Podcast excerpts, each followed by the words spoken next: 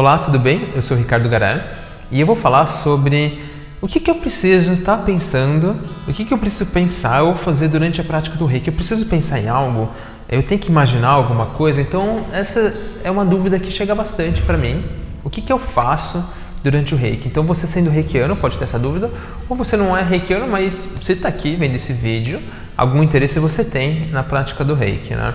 É, então, esse é o assunto de hoje. Gostou do vídeo? Compartilhe com seus amigos, curte, coloca nos comentários o que, que você gostaria, é, sugestões de temas e suas dúvidas que eu trago nos próximos vídeos, né? É, então, espero que goste e incorpore na sua prática e responda suas dúvidas agora ou se você vier fazer um curso de Reiki.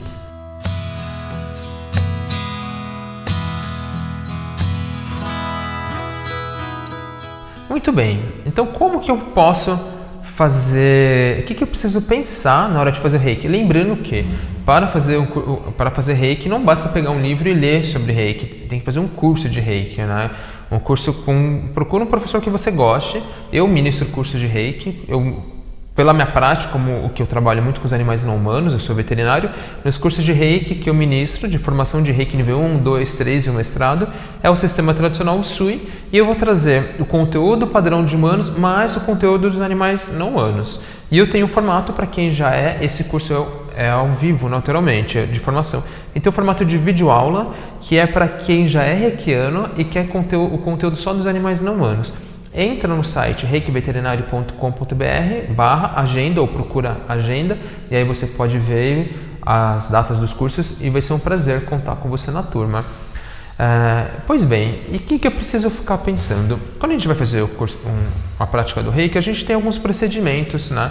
Uma limpeza, que é uma limpeza energética de uma técnica japonesa chamada Kenyoku, que eu posso limpar meu campo energético, eu posso fazer ou não, mas o que a gente normalmente faz na prática de reiki é eu me centro, me acalmo, a gente costuma trazer as mãos para cá, porque aqui eu trago atenção ao presente. Me centro, me acalmo, chama gachô essa posição.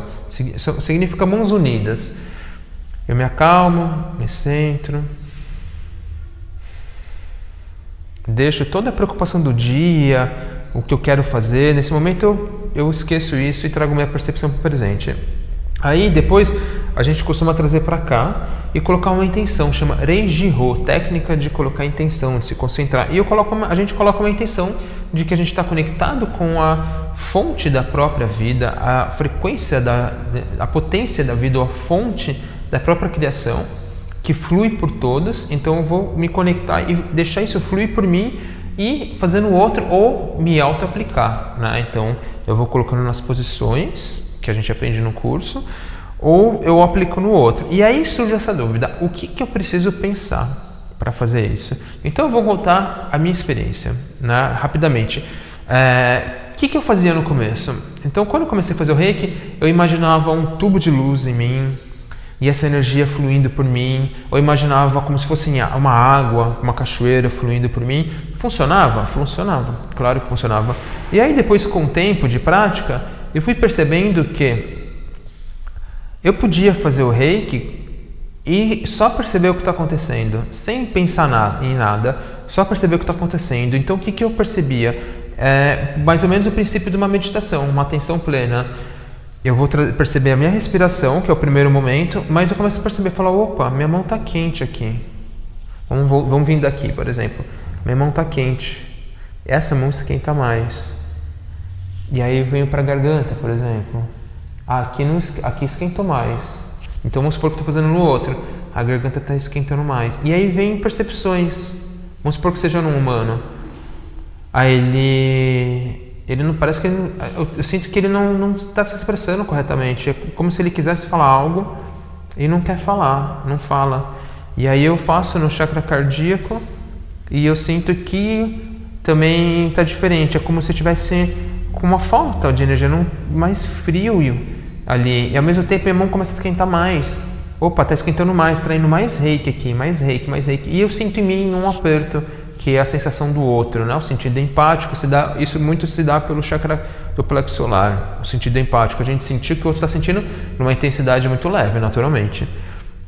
Opa, está estranho. E aí eu venho para o plexo solar e eu sinto algo também, eu percebo minha mão, meu corpo, ou vamos supor que é um cachorro, e eu percebo também vai muito reiki no plexo solar, e isso casa com a questão de que o tutor trouxe que ele está ansioso, estressado, não para quieto, não descansa, né? Então eu começo a perceber que no reiki, se eu inverter, em vez de eu imaginar o que o tubo de luz, a luz, eu só fico presente no que está acontecendo, percebendo. Eu estou no estado de presença. Então, o que, que e aí eu percebo que o reiki funciona melhor nesse momento. Por que o reiki funciona melhor nesse momento? Porque quando eu estou imaginando um tubo de luz, eu estou produzindo energia, eu estou emanando um aspecto mental. Tá? Agora, se eu não fico pensando, eu só trago minha percepção para o que está acontecendo, eu me esvazio em vez de eu me encher de energia mental, eu me esvazio e quando eu me esvazio, eu consigo fazer com que flua mais energia por mim. Então imagina eu colocando água num copo e eu estou transbordando esse copo, que são meus, minhas projeções mentais, tubo de luz, a água e tudo mais. Funciona? Funciona.